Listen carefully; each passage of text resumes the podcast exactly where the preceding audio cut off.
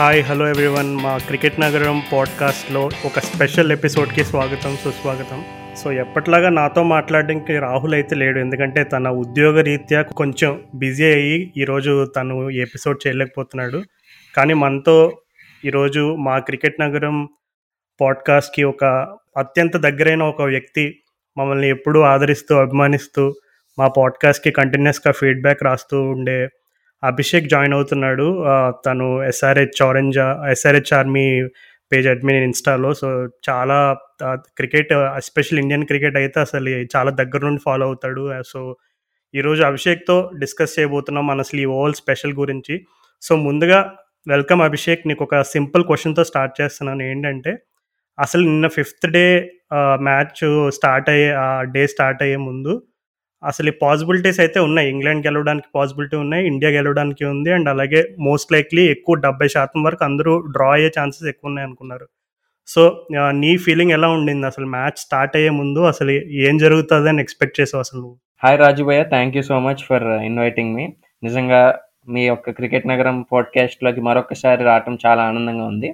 And నిన్న match గురించి మాట్లాడుకుంటే నేను నేను చాలా చాలా కాన్ఫిడెంట్గా ఉన్నాను. ఇండియా డెఫినెట్గా విన్ అవుతుందని. ఎందుకంటే రిలేటివ్గా మాట్లాడుకుంటే వన్ డేలో టెన్ వికెట్స్ తీయటం చాలా ఈజీ ఇండియన్ క్రికెట్ టీంకి అండ్ పిచ్ కూడా చూస్తూనే మనకు కొన్ని రఫ్ స్పాట్స్ కనిపించాయి. అండ్ మనకి జడేజా లాంటి బౌలర్స్ ఉన్నప్పుడు అలాగే మనకి పిచ్ని బాగా హార్డ్గా హిట్ చేసే లాంటి బౌలర్స్ ఉన్నప్పుడు డెఫినెట్గా గెలుస్తామంత అనే దాంట్లో నాకు సందేహమే లేదు. ఓకే అభిషేక్ అసలు అంటే ఫ్లాట్ పిచ్ సాధారణంగా మనం ఐదు రోజులు చూసుకుంటే ఒక ఫస్ట్ డే ఒక two two and half sessions మినహాయిస్తే మిగిలినంత సేపు ఈవెన్ నిన్న కూడా మరీ బ్యాటింగ్ చేయడానికి అంత కష్టమైన కండిషన్స్ అంటే కాదు. సో ఇంగ్లాండ్ టీం వాళ్ళు మరి వాళ్ళు కొంచెం ఒకసారి ఇంట్రోస్పెక్ట్ చేసుకుంటే వాళ్ళకే తెలుసు they are going through a really rough patch అని. కానీ ఎక్కువ అంటే అసలు ఈ మ్యాచ్కి ముందు అలాగే ఈ మ్యాచ్ జరుగుతున్నప్పుడు ఈవెన్ మ్యాచ్ అయిన తర్వాత కూడా ఒక ఎక్కువ శాతం చాలామంది మాట్లాడుకున్న ఒక అంశం ఏమిటంటే అశ్విన్ని ఎందుకు టీంలో తీసుకోలేదు? అసలు అండ్ మనకు Ashwin best spinner and Oval pitch తను ఆల్రెడీ అదే ఓవల్ సర్ఫేస్ పైన కౌంటీ క్రికెట్ కూడా ఆడాడు ఈ సీజన్లోనే సర్రేకి ఆడాడు. అండ్ సర్రేకి ఆడిన ఆడినప్పుడు రికార్డ్ ఫిగర్స్ సిక్స్ వికెట్స్ ఇంకా ఎక్కువ తీశాడు ఒక ఇన్నింగ్స్లో సో అలా అలా ఫామ్లో ఉన్న అశ్విన్ అండ్ అలాగే తను లాస్ట్ ఎయిట్ మంత్స్ తీసుకున్నా సరే ఇండియన్ క్రికెట్లో అశ్విన్ ఇంపాక్ట్ ఎలా ఉంది? అంటే అశ్విన్ ఇంపాక్ట్ గురించి అందరికీ తెలిసిందే కానీ అశ్విన్ ద స్పిన్నర్ తను లాస్ట్ వన్ అండ్ హాఫ్ ఇయర్లో అసలు ఎంత ఎవాల్వ్ అయ్యాడు? తన uh, బౌలింగ్లో ఎంత వేరియేషన్స్ వచ్చినాయి? ఇవన్నీ కన్సిడర్ చేసుకుంటే చాలా డిబేట్ uh, ఉంది అసలు అశ్విన్ని టీంలోకి ఎందుకు తీసుకోలేదు అని. సో దీనిపైన నీ టేక్ ఏంటి? అసలు ఈ అశ్విన్ ఇష్యూ పైన అంటే ఏదో అశ్విన్ ప్లే అంటే జడేజా ప్లేస్లో అశ్విన్నా లేదు ఏదైనా ఫాస్ట్ బౌలర్ ప్లేస్లో అశ్విన్ అని కాకుండా అసలు ప్యూర్గా అసలు అశ్విన్ ఈ టీమ్ కాంబినేషన్ పైన వస్తున్న అంశాలన్నిటిలో నీ టేక్ ఏంటి అసలు? అంటే టు బి ఆనెస్ట్ అశ్విన్ లేకుండా మనం ఈ టెస్ట్ మ్యాచ్ ఆడటం అనేది నిజంగా ఒక ఒక విధంగా చెప్పాలంటే అన్ఫార్చునేట్ థింగ్ అనుకోవాలి. బట్ టీమ్ బ్యాలెన్స్ పరంగా కానివ్వండి లేకపోతే మన టీమిండియా యొక్క మైండ్ సెట్ పరంగా కానీ వాళ్ళు ఒక వేలో ఆలోచిస్తున్నారు. సో మనం దానికి రెస్పెక్ట్ ఇవ్వాలనుకుంటే మాత్రం డెఫినెట్గా వాళ్ళ కాల్ని మనం పూర్తిగా రెస్పెక్ట్ చేయొచ్చు. ఎందుకంటే వాట్ దే ఆర్ నా నా నేను అనుకోవటం వాళ్ళు ఏమనుకుంటున్నారంటే లైక్ శ్రద్ధల్ ఠాకూర్ లాంటి ప్లేయర్ని మనం ఆడించినప్పుడు తను అశ్విన్ కన్నా బెటర్ బ్యాటింగ్ ఇవ్వగలుగుతున్నాడు.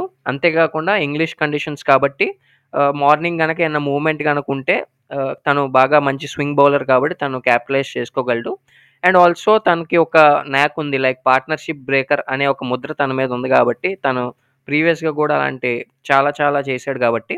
అండ్ అంతేకాకుండా శ్రద్ధలు ఠక్కూర్ గురించి ఇంకా మనం మాట్లాడుకుంటే తను రంజీ ట్రోఫీస్లో ఒక అద్భుతమైన బౌలర్గా ఎదిగాడు అంచెలంచెలుగా తను నిన్న మొన్న వచ్చిన పేరు కాదు రెండు వేల పదమూడు నుంచి కూడా కన్సిస్టెంట్గా రంజీ ట్రోఫీలో కష్టపడి తన స్కిల్స్ని అమెండ్ చేసుకుంటూ వచ్చాడు. సో అందుకనే వాళ్ళు శ్రద్ధల్ ఠాకూర్ వైపు మొగ్గు చూపారని నేనైతే అనుకుంటున్నాను. అండ్ జడేజా మీద అయితే వాళ్ళు ఎప్పుడూ పిక్ చేసుకుందామని అనుకున్నారు జడేజాని because of his all round ability. But నేనైతే ఇంకా స్టిల్ ఐ ఫై ఐ ఫీల్ దట్ అశ్విన్ అనే ప్లేయర్ అనేది మనకు ఉండాలి. ఎందుకంటే ఫోర్ హండ్రెడ్ వికెట్స్ తీసిన ఒక బౌలర్ని మనం పక్కన పెట్టడం అనేది అది జస్ట్ ఫోర్ హండ్రెడ్ వికెట్స్ తీసాడనే కాదు but the skill set of Ashwin అది మాత్రం చాలా చాలా వేరే ప్లేయర్స్కి చాలా తక్కువ మందికి ఉంటుంది అలాంటి స్కిల్ సెట్ అండ్ అలాంటి స్కిల్ సెట్ అశ్విన్కి ఉంది బట్ అశ్విన్ గనక ఒకవేళ గనక నిన్న మ్యాచ్లో ఆడుంటే నిన్న మ్యాచ్ అనేది మేబీ మార్నింగ్ సెషన్లోనే కంప్లీట్ అయిపోయేదని నా ఒపీనియన్ సో అశ్విన్ని నాకు తెలిసి మాంచెస్టర్‌లో ట్రై చేస్తాడని విరాట్ కోహ్లీ నేనైతే భావిస్తున్నాను. సో, యా అశ్విన్ లేకుండా ఆడటం నేనైతే సపోర్ట్ చేయను. But it works for Virat Kohli then no problem చాలా చక్కగా చెప్పావు అభిషేక్.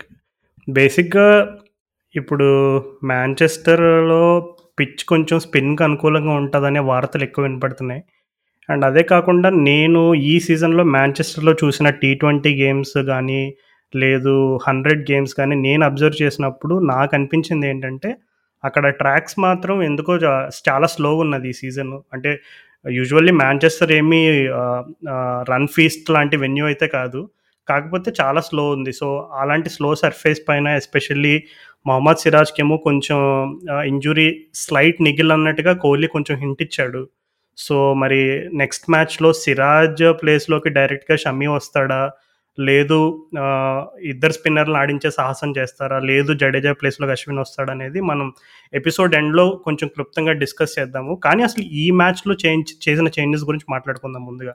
అసలు ఈ ఓవల్ మ్యాచ్‌లో మనకి ఇషాంత్ శర్మ అండ్ షమ్మి ఇద్దరు కూడా ఇషాంత్ శర్మ అండ్ కొంచెం నిగిలుంది. అండ్ అలాగే తను కొంచెం హెడింగ్లీ టెస్ట్ మ్యాచ్‌లో కొద్దిగా స్ట్రగుల్ అయ్యాడు. అండ్ అలాగే షమీక్ కూడా కొంచెం చిన్న ఇంజురీ కన్సర్న్ వల్ల ఉమేష్ యాదవ్ అండ్ షార్దుల్ ఠాకూర్‌ని టీమ్‌లోకి తీసుకొచ్చారు. సో, వాళ్ళిద్దరిని తీసుకొచ్చిన తర్వాత వాళ్ళిద్దరూ ఈ మ్యాచ్‌లో డిఫరెంట్ స్టేజెస్‌లో చేసిన క్రియేట్ చేసిన ఇంపాక్ట్ గురించి మాట్లాడుకుంటే నిజంగా చా అంటే చాలాసార్లు చాలా సార్లు ఇప్పుడు మన లాస్ట్ ఇయర్ కూడా గ్యాబా టెస్ట్ మ్యాచ్ జరిగినప్పుడు ఎక్కువగా చాలామంది చెప్పుకున్న ఒక అంశం ఏంటంటే, ఇండియన్ టీమ్ ఆహ్, డెప్త్ అంటే ప్లేయింగ్ 11లో ఉన్న టీమే కాకుండా ఇంకా రిజర్వ్స్ ఎవరైతే ఉన్నారో వాళ్ళందరూ కూడా ఈక్వల్లీ గుడ్ అని ప్రూవ్ చేసుకునే అవకాశం వచ్చిన ప్రతిసారి ప్రూవ్ చేస్తూనే వచ్చారు. అండ్ అలాగే ఇప్పుడు ఈ ఓవల్ మ్యాచ్‌లో ఉమేష్ యాదవ్ పర్ఫార్మెన్స్ ఆ ఫస్ట్ ఇన్నింగ్స్‌లో జో రూట్ వికెట్ అవ్వచ్చు. అండ్ అలాగే షార్దుల్ ఠాకూర్ ఫస్ట్ ఇన్నింగ్స్‌లో మరలా సెకండ్ ఇన్నింగ్స్‌లో రెండు ఫిఫ్టీలు కొట్టడం. సో, నేను ఇందాకే ఒక చిన్న కథ విన్నాను. సో, అది మన లిసనర్స్తో పంచుకుంటాను. అది భరత్ సుందరేషన్ అని చాలా ఫేమస్ క్రికెట్ రైటర్ మన లిజనర్స్ చాలా మందికి తెలిసే ఆయన సో, ఆయన ఇందాకే పంచుకున్నారు ఒక కథ. సో, అది నేను మన లిజనర్స్ అందరితో కూడా పంచుకుంటాను. సో, రెండు వేల తొమ్మిదవ సంవత్సరంలో సరిగ్గా బెంగళూరులో దులీప్ ట్రోఫీ మామూలు మన ఇండియన్ డొమెస్టిక్ టోర్నమెంట్ అది దులీప్ ట్రోఫీలో Duleep trophy central zone versus south zone match జరుగుతుందంట రెండు వేల తొమ్మిది బెంగళూరులో సో, అప్పుడు వి మనవాడు ఉమేష్ యాదవ్ అండ్ అలాగే ఫయాజ్ ఫజల్ ఇద్దరు కూడా విదర్భ క్రికెటర్స్. వాళ్ళిద్దరూ కూడా అప్పుడు అప్పుడప్పుడే వస్తా కొంచెం లైమ్ లైట్‌లోకి వస్తున్న యంగ్ క్రికెటర్స్ అనమాట. ఇండియన్ క్రికెట్ కూడా కాదు. జస్ట్ అప్పుడప్పుడే కొంచెం నోటీస్ అవుతున్న క్రికెటర్స్ టైప్‌లో ఆ స్టేజ్‌లో ఉన్నాడు అప్పుడు ఉమేష్ యాదవ్. సో, అప్పుడు మన ఇప్పుడు నేను చెప్తున్న రైటర్ భరత్ అన్న బయటికి అదే ఆ సెంట్రల్ జోన్ కోచ్ ఎవరైతే ఉన్నాడో తను ఒక తను కూడా ఒక ప్రసిద్ధి బాగా ఫేమస్ క్రికెటర్ అంట. సో, ఆయనతో పాటు జస్ట్ ఊరికే అలా రోడ్ల పైన అలా చక్కర్లు కొడుతూ ఉంటే అతనితో పాటు వాళ్ళ కింద ఉమేష్ యాదవ్ అండ్ అలాగే ఫైజ్ ఫజల్ ఇద్దరిని కూడా తీసుకెళ్ళారంట. సో, ఫైజ్ ఫజల్ ఏమో వాళ్ళ గర్ల్ ఫ్రెండ్‌కి కొంచెం ఏదో ఏదో కొనాలని చెప్పి మధ్యలో దారిలో నేను మళ్ళీ కలుస్తానని వెళ్ళిపోయాడంట. తర్వాత మనవాడు ఉమేష్ యాదవ్‌ను, భరత్ అన్న ఇంకా ఆ central zone senior player cum coach, mentor ఎవరైతే ఉన్నారో వాళ్ళు ముగ్గురు కలిసి అలా రోడ్ల పైన నడుస్తూ ఉంటే ఆబ్వియస్‌లీ అత ఆ చెప్పిన సెంట్రల్ సెంట్రల్ జోన్ కోచ్ చాలా ఫేమస్ కాబట్టి కొంచెం ఆయన ఎక్కువ మంది వచ్చి అందరూ సార్ ఆటోగ్రఫీ ఇవ్వండి, ఒక ఫోటో తీసుకుంటాము అలా అని ఎక్కువ చాలామంది వస్తున్నారంట.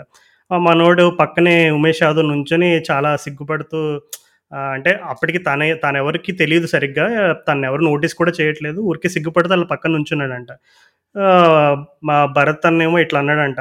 "ఏ నీకు కూడా టైం వస్తుందిలే కంగారు పడుకు నీకు ఒక రోజు వస్తుంది అన్నట్టుగా అలా కొంచెం అలా అనేసరికి ఉమేష్ యాదవ్ మరలా ఒక చిన్న చిరునవ్వు నవ్వి, "ఆ! మనకంత సీన్ లేదులే భయ్యా" అనే టైప్‌లో రెస్పాండ్ అయ్యాడంట. సో, చూడు 2009లో అలా జరిగింది. అంటే ఆ ఆ మాట అన్నాడు. ఆ మాట అన్న నెక్స్ట్ రోజు సౌత్ జోన్ వర్సెస్ సెంట్రల్ జోన్ మ్యాచ్‌లో రాహుల్ ద్రావిడ్ అండ్ వివిఎస్ లక్ష్మణ్ వికెట్లు తీశాడంట ఉమేష్ యాదవ్. సో, అప్పుడు అంటే అప్పుడు స్టార్ట్ అయింది కాదు. కాకపోతే ఆ రోజు ఉన్న పరిస్థితిని అండ్ అలాగే నిన్న జరిగిన ఓవల్ మ్యాచ్‌లో ఉమేష్ యాదవ్ క్రియేట్ చేసిన ఇంపాక్ట్ ఎందుకు ఇంత ఎక్కువ ఉమేష్ యాదవ్ గురించి చెప్పాల్సొస్తుందంటే, జో రూట్ మామూలు ఫామ్‌లో లేడు. మామూలుగా మన ఇంగ్లీష్‌లో రెడ్ హాట్ ఫామ్ అంటాం అనమాట సో జో రూట్ ఉన్న ఫామ్కి నిజంగా ఇప్పుడు ఒక విధంగా చూడాలంటే అసలు జో రూట్ ఒక్కడే తన బ్యాటింగ్ భారం అంతా తన భుజాలపైన మూస్తూ సిరీస్లో తీసుకొచ్చాడండి అలాగే మన ఫస్ట్ ఇన్నింగ్స్లో తక్కువ ఆల్అవుట్ అయిపోయిన తర్వాత అక్కడ జో రూట్ రోల్ చాలా ఇంపార్టెంట్ జో రూట్ కనుక ఇప్పుడు సిరీస్లో ప్రతి మ్యాచ్లో కొడుతున్నట్టు ఈ మ్యాచ్లో కూడా సెంచరీ కొట్టేసి ఉంటే అది ఇంకా కిందున్న బ్యాట్స్మెన్ బేర్స్టో లాంటి వాళ్ళకి మోయిన్ మోయిన్ అలీ లాంటి వాళ్ళకి ఇంకా వోక్స్ లాంటి వాళ్ళకి ఎక్స్ట్రా క్వశ్చన్ ఉండేది. ఎందుకంటే వీళ్ళ ముగ్గురు వైట్ బాల్ ఎక్కువ ఆడుతూ ఉంటారు. Woakes Moeen Ali Bairstow so white ball cricket రెగ్యులర్గా ఆడతారు కాబట్టి వాళ్ళకి ఏంటంటే ఎక్స్ట్రా ఫ్రీడమ్ ఉండేది. ఎందుకంటే ఆల్రెడీ లీడ్ కొంచెం ఎక్కువ ఉంది అని ఎక్స్ట్రా ఫ్రీడమ్ తోటి ఇంకా గట్టిగా ఆడేవాళ్ళు.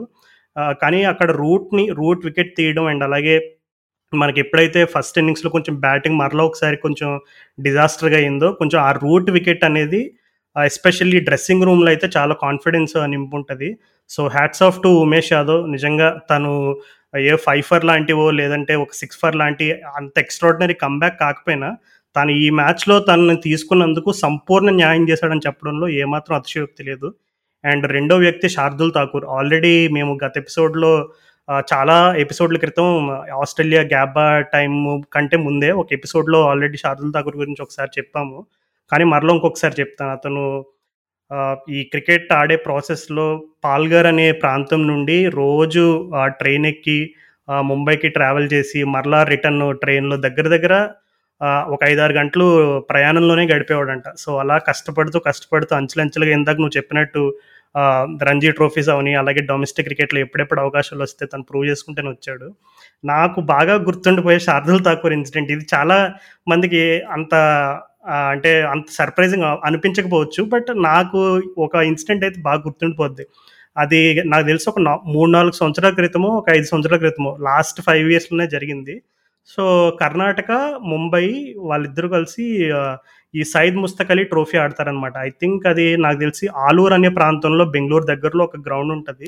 అక్కడో లేదంటే నాకు వెన్యూ సరిగ్గా గుర్తులేదు. కానీ ఆ మ్యాచ్లో ఏం జరుగుతుందంటే షార్దుల్ ఠాకూర్ ఒక బ్యాట్స్మెన్ సెటప్ చేస్తాడనమాట రెండు సార్లు బౌన్సర్లు వేసి సెటప్ చేసి వికెట్ క్యాచ్ అది మిడ్ ఆన్ దగ్గర మిడ్ వికెట్ దగ్గర శ్రేయస్ అయ్యారో ఎవరో క్యాచ్ వదిలేస్తారు.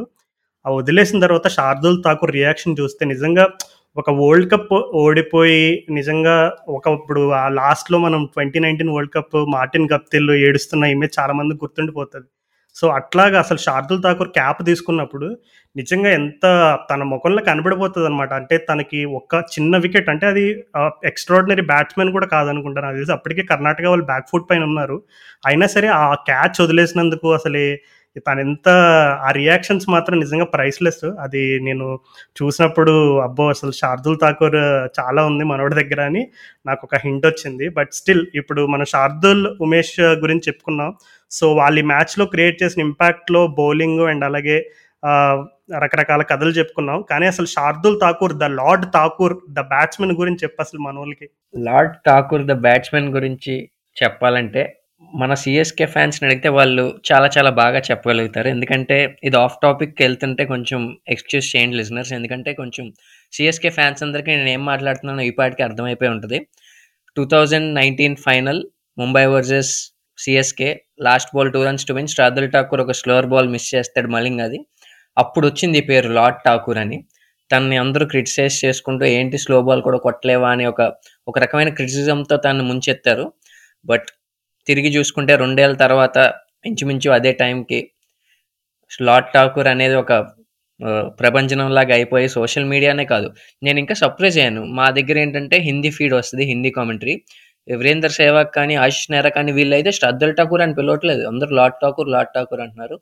అండ్ తను ఆడిన ఇన్నింగ్స్ చూస్తే కనుక ఒక ఫ్లాంబాయింట్ ఇన్నింగ్స్ అని చెప్పుకోవచ్చు. రెండు ఇన్నింగ్స్లో కూడా. ఆ పర్ఫెక్ట్ కవర్ డ్రైవ్ కానీ ఆ పర్ఫెక్ట్ స్ట్రైట్ డ్రైవ్స్ కానీ. ముంబై స్కూల్ ఆఫ్ బ్యాటింగ్ అని అందరూ చెప్పుకుంటారు కదా డెఫినెట్గా. తను అక్కడ ఉండి ఉండి బాగా నేర్చుకున్నట్టున్నాడు. అద్భుతంగా ఆడాడు అసలు. అంటే కొంతమంది బ్యాట్స్మెన్ షాట్ ఆడితే చూడటానికి కన్నుల పండుగ ఉంటుంది. లైక్ మన కేన్ విలియమ్సన్ లాంటి వాళ్ళు కానీ విరాట్ కోహ్లీ లాంటి వాళ్ళు కానీ రూట్ లాంటి వాళ్ళు కానీ. నిజంగా శ్రద్ధర్ ఠాకూర్ బ్యాటింగ్ చేస్తున్నప్పుడు కూడా నాకు అలాంటి ఫీలింగే కలిగింది. ఎందుకంటే మనసులో ఒక సెన్స్ ఆఫ్ జాయ్ అనేది కలుగుతుంది అలాంటి బ్యాట్స్మెన్ బ్యాటింగ్ ఆడితే. నిజంగా చాలా అద్భుతంగా ఆడాడు. అండ్ ఎస్పెషల్లీ మనం ఏదో జస్ట్ నార్మల్గా టీం మంచి పొజిషన్ ఉన్నప్పుడు ఆడటం వేరే లెక్క. బట్ ఫస్ట్ ఇన్నింగ్స్లో ఎస్పెషల్లీ టీం అన్ని కష్టాల్లో ఉన్నప్పుడు తను వచ్చి ఒక అటాకింగ్ ఇన్నింగ్స్ అంటే ఒక టీ ట్వంటీలో ఎలాంటి ఇన్నింగ్స్ అయితే మనం చూస్తామో fifty seven of thirty six with almost one hundred and sixty strike rate అంటే మామూలు విషయం కాదు. సో శ్రద్ధల్ ఠాకూర్ నిజంగా ఆ ఇన్నింగ్స్ కనుక ఎవరైనా చూసి చూ చూసి చూడటం మిస్ అయిపోతే కనుక నిజంగా మీరు ఒక one of the finest innings in test match cricket miss అయిపోయారని నేను చెప్తాను. అండ్ సెకండ్ ఇన్నింగ్స్లో కూడా చూసుకుంటే ఆ టైంకి తను వచ్చే టైంకి విరాట్ కోహ్లీ అవుట్ అయిపోయి అంతా చాలా you know once again it is going south అనుకున్నాం. నేనైతే మ్యాచ్ పోయింది అనుకున్నాను విరాట్ కోహ్లీ అవుట్ అయిపోయిన తర్వాత. బట్ లార్డ్ ఠాకూర్ వచ్చి మ్యాచ్ని పంత్తో కలిసి భలే తిప్పాడు. ఇక్కడ పంత్ లాగా ఠాకూర్ ఆడాడు. నేనైతే ఎక్స్పెక్ట్ చేయలేదు. పంత్ అంత స్లోగా ఆడతాడని. And the way Pant played with maturity నిజంగా హండ్రెడ్ బాల్స్ తీసుకొని తను ఒక మెచ్యూర్గా ఆడాడు. అండ్ పంత్ అలా ఆడగలిగాడంటే దానికి కారణం శ్రద్ధల్ ఠాకూర్ ఇటు పక్క ప్రెషర్ పుట్ట పుటప్ చేయగలిగాడు బౌలర్స్ మీద. సో నిజంగా Thakur the batsmen made the difference today so మనం అశ్విన్ గురించి ఇందాక మాట్లాడుకున్నాం. సో అశ్విన్ కనుక తీసుకొని ఉంటే మేబీ ఠాకూర్ అంత బాగా బ్యాటింగ్ చేయగలిగిండేవాడు కాదేమో. సో ఎవరైతే విరాట్ కోహ్లీని బ్లేమ్ చేస్తున్నారో for picking not picking Ashwin then చూడండి శ్రద్ధ ఠాకూర్ తన బ్యాటింగ్తో మ్యాచ్ని గెలిపించాడు. And man of the match నా దృష్టిలో అయితే Shardul Thakur is the man of the match for this game so నువ్వు అలా అనేసరికి అభిషేక్ ఇక్కడ రోహిత్ శర్మ ఫ్యాన్స్ మనోభావాలు బాగా దెబ్బతింటాయి. ఎందుకంటే ఎప్పటి నుంచో ఎదురు చూస్తున్న ఎన్నాళ్ళ నుంచో ఎదురు చూస్తున్న రోహిత్ శర్మ ఓవర్సీస్ సెంచరీ అనేది ఆఖరికి ఆ కళ నెరవేరింది. సో రోహిత్ శర్మ గురించి స్పెషల్గా మాట్లాడుకుందాం మనం కాసేపట్లో. కానీ నువ్వు చెప్పినట్టు శార్దుల్ ఠాకూర్ నిజంగానే తను ఫస్ట్ ఇన్నింగ్స్లో అవ్వచ్చు అండ్ అలాగే సెకండ్ ఇన్నింగ్స్లో అవ్వచ్చు. ఆ రెండు ఇన్నింగ్స్లో తను బ్యాట్తో చూపించిన ఆ ప్రభావం మాత్రం మామూలుగా లేదు. ఎందుకంటే ఫస్ట్ ఇన్నింగ్స్లో నాకు తెలిసి మన వాళ్ళు నూట ఇరవై ఏడుకి ఏడు వికెట్లు. సో అందరూ అనుకుని ఉంటారు ఇంకా ముగ్గురు ముగ్గురు ఉన్నారు ముగ్గురు బౌలర్సే ఇంకా తాకూరు బుమ్రా ఉమేష్ యాదవ్ సిరాజు ఇంకా కష్టం ఎక్కువ ఎక్స్పెక్ట్ చేయలేం వీళ్ళ దగ్గర నుండి. అండ్ ఎస్పెషల్లీ ఇంగ్లాండ్ వాళ్ళ బౌలింగ్ ఫామ్ చూస్తే ఆ టైంలో ఇంకా సర్లే ఇంకా నాకు తెలిసి ఇంకొక నూట యాభై వరకు వెళ్తే స్కోర్ గొప్ప అని అనుకుని ఉంటారు. కానీ దాదాపు మనం ఫస్ట్ ఇన్నింగ్స్లో రెండు వందల వరకు వెళ్ళిపోయామంటే అంటే దాదాపు వన్ నైంటీ వన్ కొట్టగలిగామంటే నాకు తెలిసి దాంట్లో షార్దుల్ ఠాకూర్ ఫిఫ్టీ అనేది చాలా ఆరు ఆ ఇన్నింగ్స్ అనేది చాలా కీలకం అక్కడ. ఎందుకంటే ఇప్పుడు సేమ్ లాస్ట్ టెస్ట్ మ్యాచ్లో కూడా మనం ఏంటి ఆ డెబ్బై ఎనిమిదికి ఆల్అౌట్ అయినప్పుడు ఈ ఒకవేళ కనుక వాట్ ఇఫ్ అనే క్వశ్చన్ మనం ఒక్కసారి సంధిస్తే మేబీ ఎవరైనా లోవర్ ఆర్డర్లో గట్టిగా వచ్చి టపా టపా అటాక్ చేసి ఒక ఫిఫ్టీ కొట్టేసి ఉంటే ఎలా ఉండేది అలాంటి కండిషన్స్లో అనేటువంటి డిస్కషన్స్ అయితే అప్పుడు ఫస్ట్ డే జరిగినాయి. బట్ స్టిల్ అదంతా పాస్ట్ ఈస్ పాస్ట్ ఇప్పుడు. ఇప్పుడు ఎందుకు ఆ శార్దుల్ ఠాకూర్ ఇన్నింగ్స్ కీలకం అంటే ఇప్పుడు సెకండ్ ఇన్నింగ్ ఇప్పుడు ఫస్ట్ ఇంగ్లాండ్ ఫస్ట్ ఇన్నింగ్స్ చూసుకుంటే వాళ్ళు రెండు వందల తొంభైకి అవుట్ అయిపోయారు. ఇప్పుడు ఎవరైనా నిజంగా ఇంగ్లాండ్ని బాగా అభిమానించే ఫ్యాన్స్ అంటే ఇంగ్లాండ్ని బాగా అభిమానించి ఇంగ్లాండ్ టెస్ట్ మ్యాచ్ గెలవాలని కోరుకునే వాళ్ళందరికీ కూడా నాకు తెలిసి ఈ టెస్ట్ మ్యాచ్లో ఒక పర్టికులర్ సీన్ అయితే మర్చిపోలేరు. అది ఏంటంటే సరిగ్గా ఇంగ్లాండ్ వాళ్ళు ఒకవేళ రూట్తో అవుట్ అయినా తర్వాత మరలా మోయిన్ అలీ అండ్ అలాగే ఆలీ పోప్ ఆలీ పోప్కి అది హోమ్ గ్రౌండ్ అది. ఇప్పుడు Kia Oval home ground. So తను ఒక అద్భుతమైన ఇన్నింగ్స్ ఆడాడు. వాళ్ళిద్దరూ చక్కగా ఆడుతున్నారు. బేర్స్తో అవుట్ అయిపోయిన తర్వాత ఆడప్పటికి score one fifty one for six ఉన్నది అప్పుడు ఆ టైంలో. సో ఇంగ్లాండ్ వాళ్ళు కొంచెం ఇబ్బందికరమైన పరిస్థితులు ఉన్నారు అప్పుడు. మరలా ఆల్అౌట్ అయిపోతారా అని. ఎందుకంటే ఆలీ పోప్ ఈ సిరీస్లో ఫస్ట్ మ్యాచ్ ఆడుతున్నాడు. సో ఆటోమేటిక్గా ఇండియా లాంటి హై క్లాస్ యూనిట్ పైన ఫస్ట్ మ్యాచ్ ఆడడం అది హోమ్ కండిషన్స్లోనే ఏవే కండిషన్స్లో అయినా చాలా ఛాలెంజింగ్ సో ఆలీ పోప్తో పాటు మోయిన్ అలీ ఉన్నాడు. కానీ మంచిగా పార్ట్నర్షిప్ వాళ్ళు లీడ్లోకి తీసుకెళ్ళారు. రెండు వందల ఇరవై రెండు దగ్గర మోయిన్ అలీ ఒక షాట్ ఆడతాడనమాట జడేజా బౌలింగ్లో సో అది రోహిత్ శర్మ ఈజీగా క్యాచ్ పడతాడు కవర్ ప్రాంతంలో. సో ఆ షాట్ మాత్రం మర్చిపోలేరు. ఎందుకంటే చాలామంది టెస్ట్ మ్యాచెస్ గురించి మాట్లాడుకున్నప్పుడు పేషెన్స్ అనే పదం ఎక్కువ వాడతారు.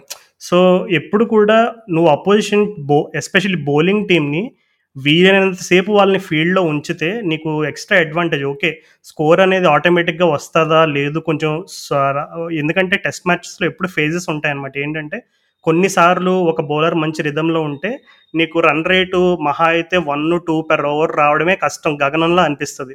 కొన్నిసార్లు ఏమవుతుందంటే కొంచెం కొంతమంది బౌలర్స్ కొంచెం రిధంలో ఉంటారు. లేదంటే కొంచెం టచ్ మిస్ అయితే కనుక కొంచెం బౌండరీ బాల్స్ అది కన్సిడర్ కన్సిడర్ చేసి ఆ టైంలో కొంచెం రన్ రేట్ పెరగడం తగ్గడం ఇలాంటివన్నీ చూస్తూ ఉంటాం మనం. కానీ ఈ పర్టికులర్ సిచ్యువేషన్లో ఇంగ్లాండ్ వాళ్ళు వాళ్ళు లీడ్ తీసుకున్నది ఒక అంశం అయితే ఇండియా ఇంకా స్ట్రెచ్ చేసే అవకాశం మంచిగా వచ్చింది అప్పుడు. కరెక్ట్గా ఇంకా ఇండియన్ బౌలర్స్ స్లో స్లోగా టైర్ అవుతున్నారు. ఎందుకంటే అప్పటికే దగ్గర దగ్గర అరవై ఏడు ఓవర్లు వేస్తున్నారు సో కొంచెం టైరింగ్ అవుతున్నారు. కొంచెం అలసిపోయిన స్టేట్లో ఉన్నారు. అప్పుడు కనుక కొంచెం ఓపిక్గా ఇంకా ఎక్కువ పుష్ చేసి ఉంటే కొంచెం ఆ అగ్రెసివ్ ఆప్షన్ తీసుకోకుండా కొంచెం ఇంకా పుష్ చేసి ఉంటే ఎందుకంటే జో రూట్ కూడా నేను మ్యాచ్ అయిపోయిన తర్వాత తను చెప్పిన ఒక అంశం ఏంటంటే, మేము ఫస్ట్ ఇన్నింగ్స్‌లో ఒక మంచి అవకాశం వచ్చింది. ఎందుకంటే ఇప్పుడు మనం మాట్లాడుకున్నట్టుగా ఇది చాలా ఫ్లాట్ సర్ఫేస్. సో, ఏమాత్రం కూడా భయంకరంగా స్వింగు, సీమ్ అయిపోయి బ్యాట్స్‌మెన్ ఆడలేనంత దారుణంగా అయితే లేదు ఈ పిచ్.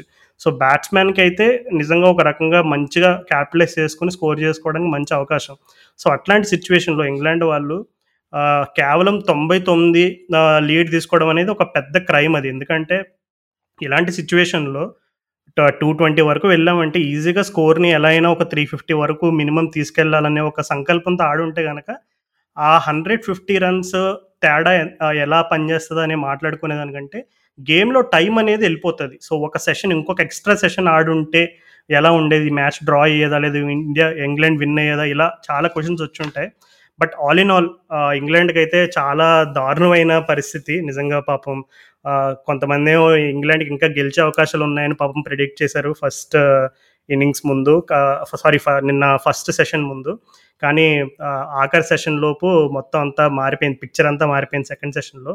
సో, ఇప్పుడు మనం రోహిత్ శర్మ దగ్గరికి వచ్చేద్దాం సో, రోహిత్ శర్మ ఎన్నో ఎన్ చాలా నాళ్ళుగా పాపం కలలు కంటున్న ఆ ఓవర్‌సీస్ సెంచరీ ఆఖరికి ఫలించింది. సో, రోహిత్ శర్మ ఇన్నింగ్స్‌లో నీకు నచ్చిన అంశాలు ఏంటి అండ్ అలాగే ఈ పర్టికులర్ రోహిత్ శర్మ నాక్‌లో నిన్ను బాగా అబ్బురపరిచిన విశేషాలు ఏంటి అసలు జనరల్‌గా మనం రోహిత్ జ రోహిత్ శర్మ అంటే మనకి గుర్తొచ్చే పేరు బిగ్ హండ్రెడ్స్.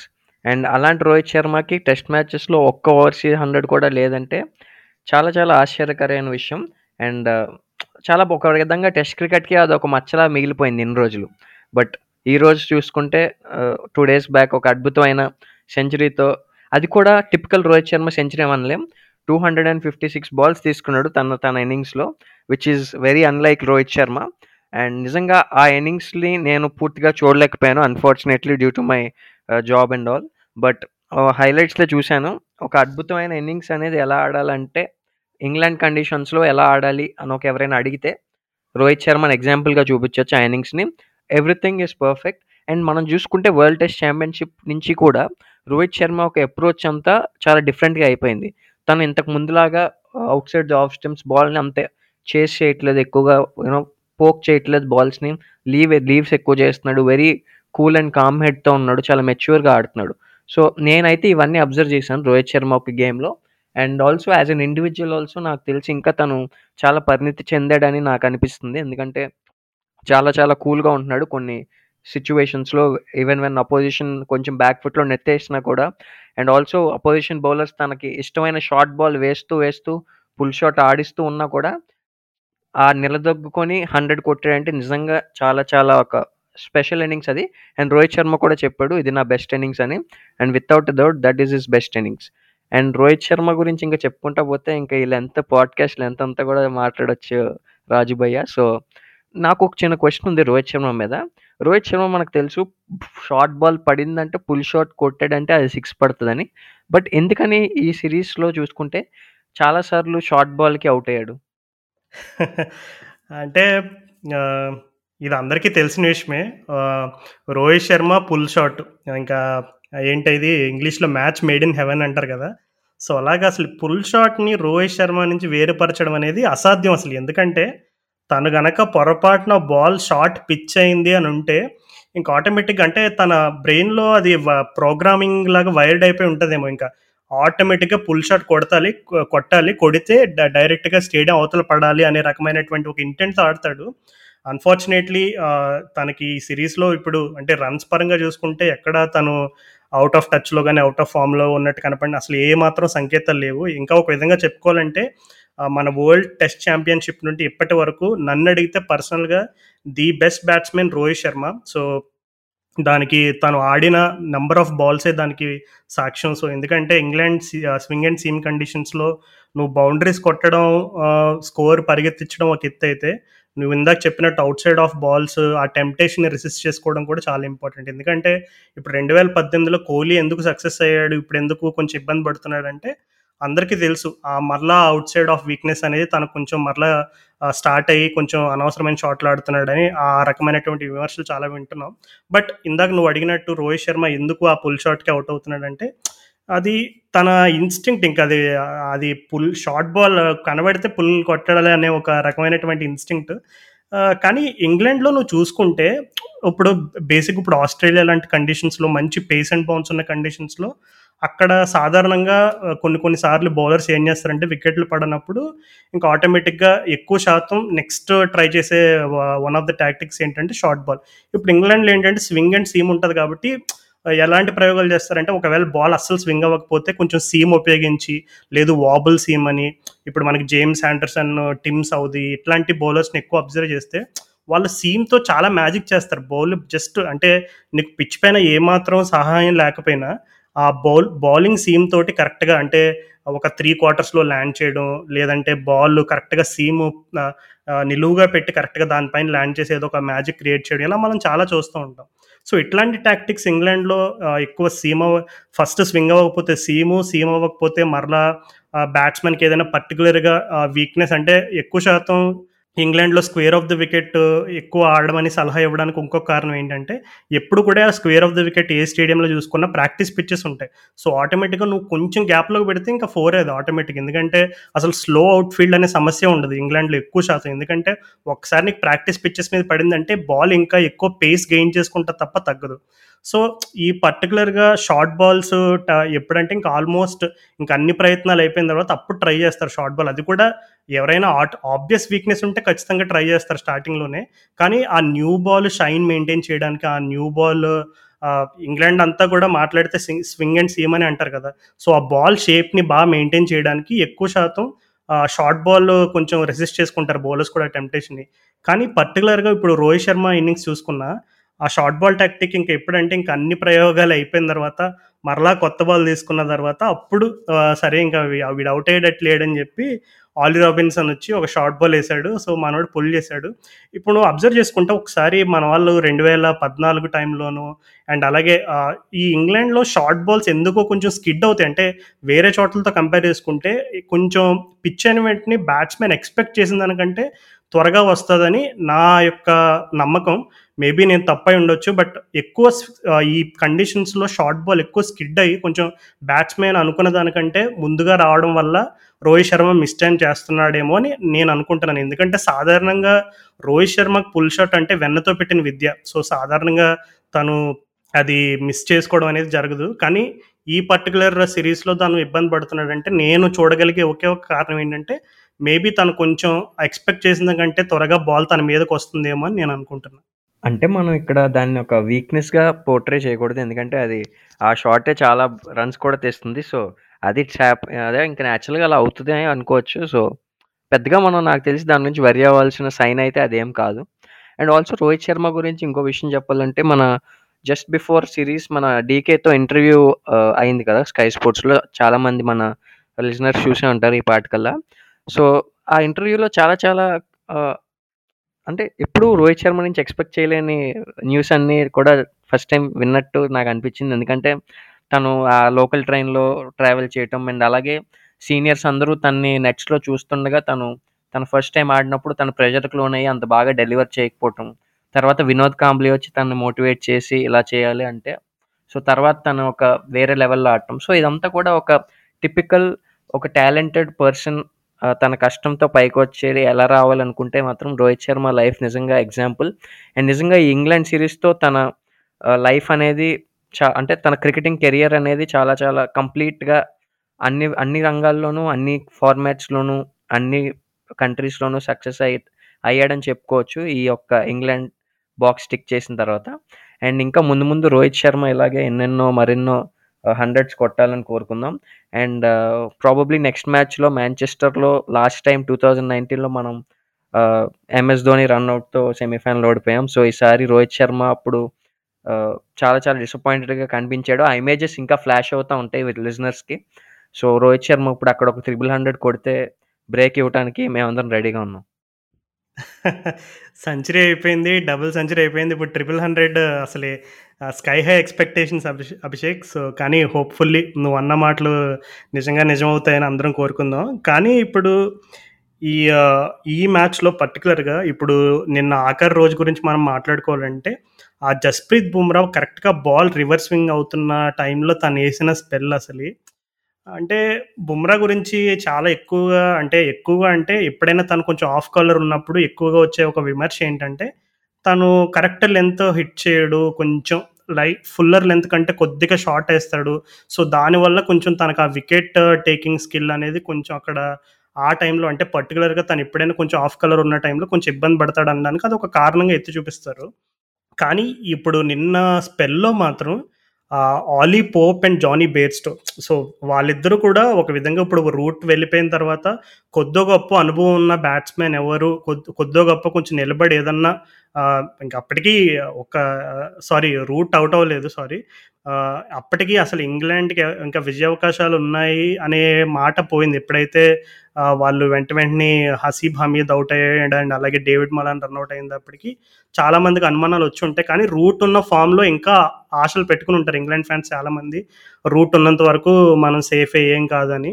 ఆ పర్టికులర్గా బేర్స్టో అండ్ ఆలీ పోప్ని తను ఇన్ స్వింగింగ్ ఆల్మోస్ట్ యార్కర్ లాంటి డెలివరీస్ అయ్యి సో అలాంటి బాల్స్ తోటి వాళ్ళిద్దరు వికెట్లు తీయడం అనేది నిజంగా నాకు తెలిసి చాలా మందికి ఇంకా ఆ ఎప్పుడైతే వాళ్ళిద్దరు వెంట వెంటనే అవుట్ అయ్యారో ఇంకా అందరికి అర్థమైపోయి ఉంటుంది. ఇంకా ఇండియా విన్ను పక్క దాన్ని ఎవరు ఆపలేరు అని అప్పుడు నాకు తెలిసి అందరూ ఫిక్స్ అయిపోయి ఉంటారు. యా డెఫినెట్గా నేనైతే అది uh, లైవ్ చూశాను. సో జస్ట్ అలాగా బుమ్రా స్పెల్లోకి వచ్చాడు. నేను ఇలా టీవీ ఆన్ చేశాను. అలా గాలిపోప్ను ఒక రిప్పర్తో అవుట్ చేశాడు. అండ్ తర్వాత కొంతసేపటికే జానీ బేర్స్టోన్ అవుట్ చేసిన తీరు ఏదైతే ఉందో అది జనరల్గా మనం లిమిటెడ్ ఓవర్స్లో చూస్తాం. బట్ ఆ వికెట్ మాత్రం నిజంగా ఒక బాల్ నేను రీప్లేలో చూడాలని నేను అనుకుంటే మాత్రం అది మా జానీ మియాదే ఎందుకంటే అసలు ఆ perfect it's treat. Like stumps అన్నీ అలా తుల్లిపోతుంటే ఒక ఆడియన్స్గా మనకు చూస్తే ఏదో ఒక అడ్రలైన్ రష్ డోపమిన్ రిలీజో ఏదో అంటారు మీరు. సో అది అన్ని అన్ని ఒకేసారి వచ్చేసినట్టు అనిపిస్తాయి. అండ్ ఎస్పెషలీ విరాట్ కోహ్లీ కూడా ఒక మాట అన్నాడు లేకపోతే సోషల్ మీడియాలో ఒక రౌండ్ అవుతుందో తెలియట్లేదు. బట్ నువ్వు నాకు బాల్ ఇస్తాను ఉండు బాల్ రివర్స్ అవుతుంది అని విరాట్ కోహ్లీ విరాట్ కోహ్లీని అడుగుతాడు బుమ్రా. అండ్ అది ఒక విధంగా చెప్పాలంటే అది కొంచెం probably it's a very bold statement. ఎందుకంటే మనం చూసుకుంటే నేను ఎవరు ఎక్కువ ఓవర్స్ చేశారని చూసుకుంటే రవీంద్ర జడేజా చేయి పడిపోయేలాగా ముప్పై ఓవర్లు వేసాడు తర్వాత ఎవరైనా ఎక్కువ వేశారంటే బుమ్రా. ట్వంటీ టూ ఓవర్స్ వేసాడు టూ వికెట్స్కి ట్వంటీ సెవెన్ రన్స్. అంటే economy less almost one. So అంత కన్సిస్టెంట్గా అంత ఫిట్నెస్ లెవెల్స్తో అంటే నిజంగా ఒక కెప్టెన్గా కూడా ఆలోచించగలిగితే ఒకసారి. ఎందుకంటే మనకు అలాంటి వికెట్స్ మీద సిరాజ్ బాగా గెలుగుతున్నాడు ఉమేష్ యాదవ్ మంచి రిధంలో ఉన్నాడు. సో ఇలాంటప్పుడు బాల్ ఎవరు రివర్స్ అవుతుందంటే బుమ్రాని కొంచెం ఆపుతారు. న్యూ బాల్ కోసం. బాబు కొంచెం రెస్ట్ తీసుకో. న్యూ బాల్ రెండు మూడు ఓవర్లు వస్తుంది. నువ్వు కంగారు పడకని. బట్ ఆ బుమ్రా చూపించిన కాన్ఫిడెన్స్కి ఇంకా విరాట్ కోహ్లీ కూడా ఓకే భయ్యా ఇంక చలో అని ఇచ్చాడు. ఇంకా బుమ్రా ఇంకా నాకు తెలిసి that is the game changer obviously Root wicket is the seal అయిపోయింది. But once Ollie Pope out అయిన తర్వాత England are never going to win మన మీరు ట్వీట్ చేశారు కదా ట్వీట్లో బూమ్ ఇంగ్లాండ్ కాంట్ విన్నావు అని. సో సేమ్ అదే. Uh, అదే జరిగింది అక్కడ అండ్ తర్వాత జానీ బెయిర్స్టో వికెట్తో నాకు ఇంకా మైండ్లో డౌట్స్ అన్ని క్లియర్ అయిపోయి లంచ్కి లంచ్ టీ సెషన్ కన్నా ముందే గెలిచేస్తాం అనుకున్నాను. ఓ పది నిమిషాలు లేట్ అయినా కూడా గెలిచేసాం. So ya Jasprit Bumrah is the number one test bowler at the moment. ఏమాత్రం సందేహం లేదు అభిషేక్ దాంట్లో. సో మనం చాలా అంటే మన భారత జట్టు గెల గెలిచిన సందర్భంలో మనం చాలా సంతోషకరమైనటువంటి విషయాలు వార్తలు చెప్పుకున్నాం. కానీ ఇప్పుడు ఇంగ్లీష్లో ఎలిఫెంట్ ఇన్ ద రూమ్ అంటారు కదా గదిలో ఏనుగు గురించి మాట్లాడుకుందాం. సో ఇప్పటికే అర్థమైపోయి ఉంటుంది ఎవరి గురించి మాట్లాడుతున్నాం మన లిజనర్స్ అందరికీ కూడా. అజింక్య రహానే. సో ఏంటి అసలు అజింక్య రహానేకి ఏం జరుగుతుంది అసలు?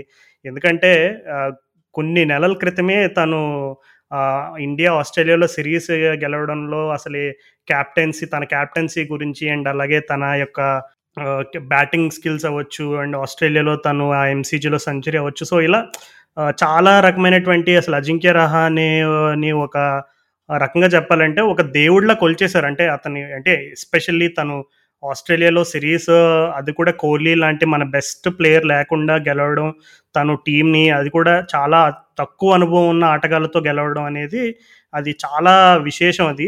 అనుకున్నట్టుగానే చాలా ప్రశంసలు వచ్చినాయి. కానీ ఇప్పుడు అసలు అజింక్య రహానే బ్యాటింగ్లో కానీ అసలు తను జనరల్గా తను స్లిప్ క్యాచింగ్‌లో కానీ బ్యాటింగ్‌లో కానీ ఎప్పుడు హైలైట్‌లో ఉంటాడు. కానీ ఈ సిరీస్‌లో అసలే చా చాప కింద నీరులాగా అసలే ఉన్నాడా? లేడా? టీంలో అన్నట్టుగా అయిపోయాడు. అంటే వైస్ కెప్టెన్ స్టేజ్ నుంచి ఇప్పుడు దగ్గర దగ్గర టీంలోంచి డ్రాప్ అయ్యే with in a span of few months. So, అసలు ఈ అజింక్య రహానే ఆ హైస్ నుంచి ఈ లోస్ వరకు ఈ ప్రయాణంలో నువ్వు గమనించిన అంశాలు ఏదైనా ఉంటే పంచుకో మన లిసనర్స్ తోటి. అజింక్య రహానే లాంటి క్లాస్ ప్లేయర్స్‌కి కానీ, ఫామ్ అనేది నాకు తెలిసి పెద్దగా ఇబ్బంది అవ్వదు బట్ అజింక్య రహానేతో ఎస్పెషల్లీ ఒక చిన్న ప్రాబ్లం ఏంటంటే, మనం ఎలాంటి క్లాస్ బ్యాట్స్‌మెన్ అని తీసుకుందాం. ఫర్ ఎగ్జాంపుల్ మీరు రూట్ తీసుకున్నా, విరాట్ తీసుకున్నా, కేన్ మామ తీసుకున్నా, స్టీవ్ స్మిత్ తీసుకున్నా, వీళ్ళందరికీ వాళ్ళకు ఉండాల్సిన ఒక బ్యాడ్ ఫామ్ అనేది బ్యాడ్ ఫేజెస్ అనేవి ఉన్నాయి. But once they get a big 100 or good 50 వాళ్ళు అక్కడి నుంచి బిల్డప్ అవుతా చాలా అద్భుతమైన ఇన్నింగ్స్ ఆడటం మనం చూసాం ఓవర్‌గా. అండ్ ఇన్‌ఫాక్ట్ రూట్‌ని కూడా చూసుకుంటే, రూట్ ఈ 2021 ముందు అంత గొప్పగా ఫార్మ్‌లో లేడు. అండ్ అందరూ క్వశ్చన్స్ కూడా ఇచ్చాయి. ఫ్యాబ్ ఫోర్‌లో ఉండాలా? వీడికి అంత సీన్ ఉందా అని. But the way he played in శ్రీలంకలో కానీ, ఇండియాలో కానీ, ఇంగ్లాండ్‌లో కానీ ఎలా ఆడుతున్నాడో so, definitely Root is back to his best. But అదే విధంగా మనం అజింక్య రహానేని తీసుకుంటే, తను అస్సలు ఆడట్లేదు. చెత్తగా ఆడాడు. ఈ పాస్ట్ వన్ ఇయర్‌లో అసలు ఏం పేకలేదు అని మనం అనలేము. ఎందుకంటే అక్కడక్కడ ఆణిముత్యాలున్నాయి. మెల్బోర్న్ 100 కానివ్వండి, లేకపోతే మన చెన్నై టెస్ట్‌లో ఒక అద్భుతమైన 50 కానివ్వండి. అండ్ అలా అదే విధంగా లార్డ్స్ విక్టరీలో కూడా తను ఒక క్రూషియల్ రోల్ ప్లే చేశాడు.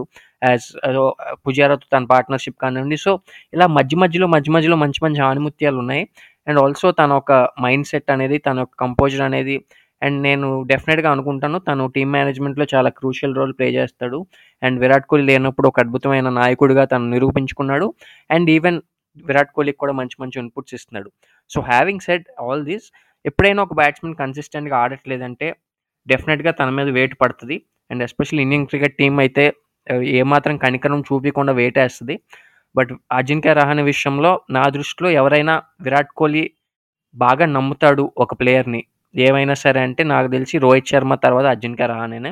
అండ్ అది కనిపిస్తుంది. ఎందుకంటే for the first time in last 6, 7 years అనుకుంటా తన యావరేజ్ బిలో 40 డ్రాప్ అయింది టెస్ట్ మ్యాచెస్‌లో. సో, అది చెప్తుంది క్లియర్‌గా తను ఎంత స్ట్రగుల్ అవుతున్నాడు తన బ్యాటింగ్ వల్ల అని. అండ్ వన్స్ అగైన్ తను ఒక ట్రెడ్ ఒక సేమ్ ప్యాటర్న్‌లో అవుట్ అవ్వట్లేదు. ఒకసారి down the leg side bowled balls కీపర్‌కి ఇస్తున్నాడు. కొన్ని కొన్ని సార్లు ఎల్బీ అవుతున్నాడు. కొన్ని కొన్నిసార్లు షార్ట్ బాల్ ఆడుతున్నాడు. Uh, సో, అసలు ఎలా అవుట్ అవ్వచ్చో మొత్తం అన్ని రకాలుగా రాజ్యానికి రాని అవుట్ అవుతున్నాడు.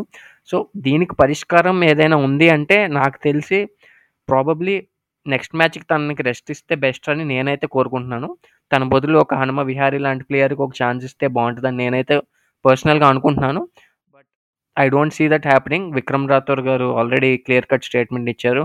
Rahane is not worry for Rahane form నాకు పెద్దగా బాధ పెట్టదు. పెద్ద వరీ చేయదు టీమిండియాకని. సో, యా నా దృష్టిలో అయితే రహానేకి ఒక మ్యాచ్ బ్రేక్ ఇచ్చి అండ్ ఒక నెక్స్ట్ మన రంజీ సీజన్ స్టార్ట్ అవుతుంది కదా సో, ఆ రంజీ సీజన్‌లో తనని ముంబై తరఫున ఆడిచ్చి నాయకత్వ పగ్గాలిచ్చి ఎలా ఆడుతున్నాడో చూస్తే డెఫినెట్‌గా తన ఒక పూర్వ వైభవం మనకు వచ్చిందంటే నిజంగా రహానే ఒక పూర్వ వైభవం మనకు తిరిగి వచ్చిందంటే ఇండియా టీంని కొట్టే టీం లేదు. ఇంకొక టీం విరాట్ కోహ్లీ ఆడకపోయినా సరే రహానే తన పూర్వ ఫామ్లో ఒక 50% ఆడినా కూడా Indian batting will look very solid. ఖచ్చితంగా అభిషేక్ ఆ విషయంలో మాత్రం ఏం సందేహం లేదు. కానీ ఇప్పుడు రిషబ్ పంత్ బ్యాటింగ్ మీద కూడా చాలా రకమైనటువంటి విమర్శలు వచ్చినాయి అతను అవుట్ అయ్యే తీరు అవ్వచ్చు అండ్ అలాగే కొంచెం లో స్కోర్స్‌కి అవుట్ అయిపోవడం. కానీ తను సెకండ్ ఇన్నింగ్స్‌లో శార్దూల్ ఠాకూర్ తోటి ఆ సెంచరీ పార్ట్నర్‌షిప్ అనేది కూడా ఆ మ్యాచ్‌లో రన్స్ ఇండియా రన్స్ పెంచడమే కాకుండా చాలా టైం తీసేసుకున్నారు. అంటే ఆ టైం తీసుకోవడం వల్ల ఏమైందంటే ఇంగ్లాండ్ ఆటోమేటిక్ ఇప్పుడు మనం చూసాం. ఇంగ్లాండ్ ఇప్పుడు నిన్న నిజంగా టార్గెట్ చేసి చేయాలన్నా ఎక్కడో ఒక స్టేజ్‌లో వాళ్ళు రిస్క్ తీసుకోవాలి. ఎందుకంటే three per over, four per over కొట్టాలంటే టెస్ట్ క్రికెట్‌లో మనం మాట్లాడుకున్నంత తేలిక కాదు. సో, ఖచ్చితంగా కొద్దిగా రిస్క్ తీసుకునే సిచ్యువేషన్ ఇంగ్లాండ్‌కి వచ్చింది అంటే దానికి కారణం ఆ షార్దుల్ ఠాకూర్ అండ్ రిషబ్ పంత్ పార్ట్నర్‌షిప్‌లో వాళ్ళు టైం కూడా కన్జ్యూమ్ చేశారు. Rishabh Pant almost 40 40 plus strike rate maintain చేసిన అది నాట్ లైక్ మనం నార్మల్‌గా ఎంత అటాకింగ్‌గా తను ఆడతాడో ఆ రకమైన ఇన్స్టింగ్స్ని కొంచెం కంట్రోల్ చేసుకున్నాడు. సో, ఇండియన్ డ్రెస్సింగ్ రూమ్ కొంచెం హ్యాపీ ఫీల్ ఉంటుంది. ఎందుకంటే పాపం తన్ని చాలా బ్యాక్ చేస్తూ ఇంకా తననే ఇంకా ఫ్యూచర్ కీపర్‌గా తనకి స్టాంప్ వేస్తారు. సో, కొంచెం ఈ సిరీస్‌లో డౌన్ అవుతున్న టైంలో మరలా కొద్దిగా రిషబ్ పంత్ కొంచెం స్లైట్ ఫామ్ చూపించడం అనేది కొంచెం పాజిటివ్ సైన్. అండ్ నువ్వు ఇందాక అలాగే విక్రమ్ రాథోర్ గురించి చెప్తుంటే నాకు ఒక విషయం గుర్తొచ్చింది. అది ఆల్రెడీ మన లిజనర్స్ అందరికీ తెలిసిందే. మన పెద్దన్న రవిశాస్త్రి గారికి కొంచెం కోవిడ్ ప్రభావం వల్ల ఆయన్ని పక్కన పెట్టారు. సో ఆయనతో పాటు ఇంకా కోచింగ్ స్టాఫ్లో ఒకరిద్దరికి కూడా చ- ఇట్లా ఈ కోవిడ్ వచ్చిన చా వచ్చింది అనేటట్టుగా అంటున్నారు. సో వాళ్ళందరూ కూడా ప్రస్తుతం క్వారంటైన్లో ఉన్నారు. సో ఆఖరి టెస్ట్ మ్యాచ్కి రికవర్ అయ్యి ఐసోలేషన్ కంప్లీట్ చేసి ఇదంతా జరిగే సంగతి కాదు. ఎందుకంటే ఇంకా సరిగ్గా మూడు నాలుగు రోజుల్లో మరలా మనకి ఫైనల్ టెస్ట్ ఉంది. సో ఆఖరి కోచ్కి సారీ ఆఖరి మ్యాచ్కి విక్రమ్ రాథోర్ గారే హెడ్ కోచ్ పగ్గాలు చేపట్టే అవకాశం కనపడుతుంది ఇప్పటికైతే. కానీ అసలు ఈ ఇంగ్లాండ్ కొలాప్సెస్ చూసుకుంటే ఈ సంవత్సరం చాలా దారుణం. ఎందుకంటే మనం అహ్మదాబాద్ టెస్ట్ మ్యాచెస్ దగ్గర నుంచి చూసుకుంటే ఒకసారి వచ్చేసి ముప్పై ఎనిమిది రన్స్కి ఎనిమిది వికెట్లు కోల్పోయారు అహ్మదాబాద్లో ఒక ఇన్నింగ్స్లో. అండ్ అలాగే మరలా నెక్స్ట్ టెస్ట్ మ్యాచ్లో ముప్పై ఒక వి- ముప్పై ఒక రన్స్కి ఏడు వికెట్లు. అండ్ అలాగే మొన్న నాటింగ్హమ్ చూసుకుంటే నలభై ఐదు రన్లకి ఏడు వికెట్లు సమర్పించుకున్నారు. అంటే నూట ముప్పై ఎనిమిది నుంచి మూడు నూట ముప్పై ఎనిమిదికి మూడు వికెట్ల దగ్గర నుంచి నూట ఎనభై మూడు కాల్అవుట్ అయిపోయారు. అండ్ అలాగే నిన్న ఓవల్ కొలాబ్స్ చూసుకున్న ఫిఫ్టీ టూ రన్స్కి సిక్స్ వికెట్స్ కోల్పోయారు ఒక స్టేజ్లో.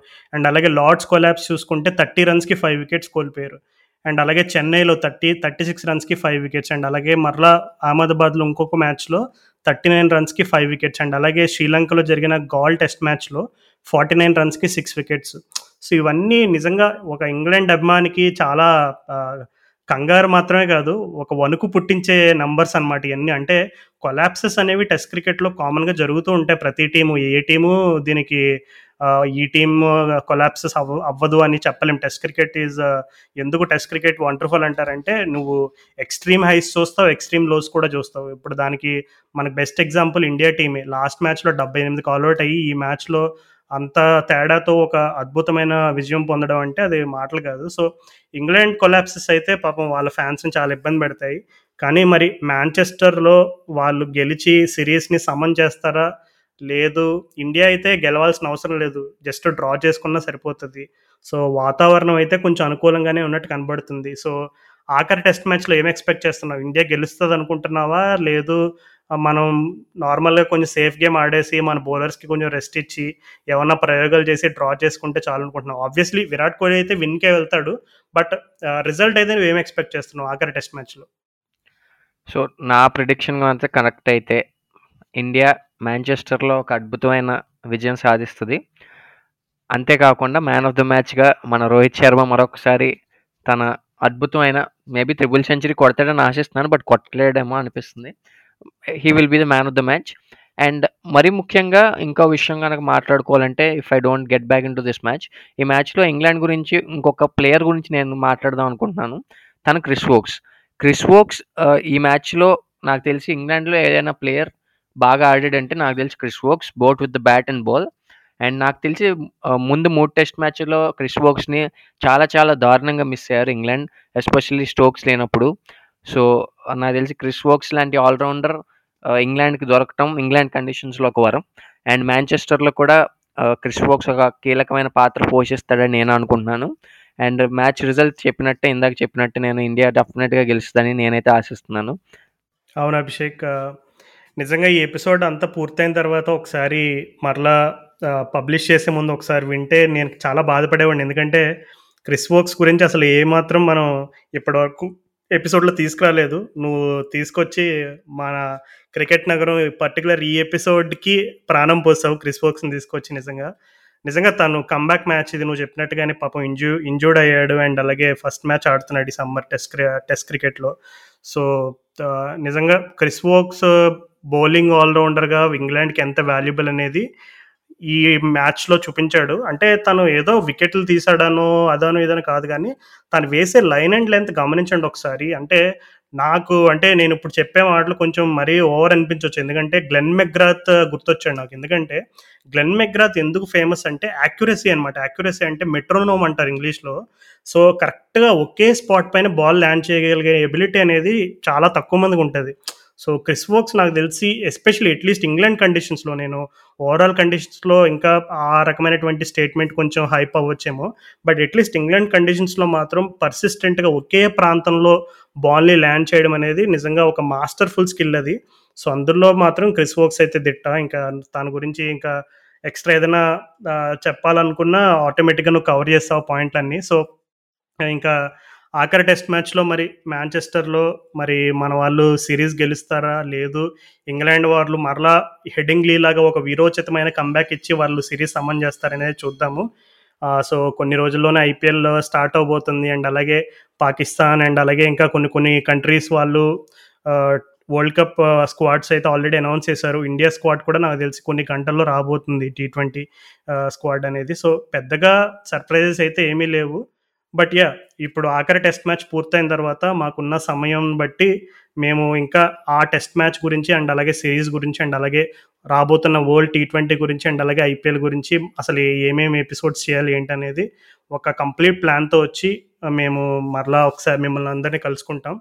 సో అంతవరకు వింటూనే వింటుండి మా క్రికెట్ నగరం పాడ్కాస్ట్ ఎవరైనా తెలియని వాళ్ళు ఉంటే వాళ్ళతో షేర్ చేయండి అండ్ అలాగే మాతో మీరు గనక ఏదైనా క్రికెట్ గురించి ముచ్చట్లు చెప్పాలంటే ఇన్స్టా అండ్ ట్విట్టర్లో మేము ఎప్పుడు వీలైనంత వరకు మాకున్న ఖాళీ టైంలో యాక్టివ్గా ఉండి రెస్పాండ్ అవ్వడానికి ప్రయత్నం చేస్తూ ఉంటాం.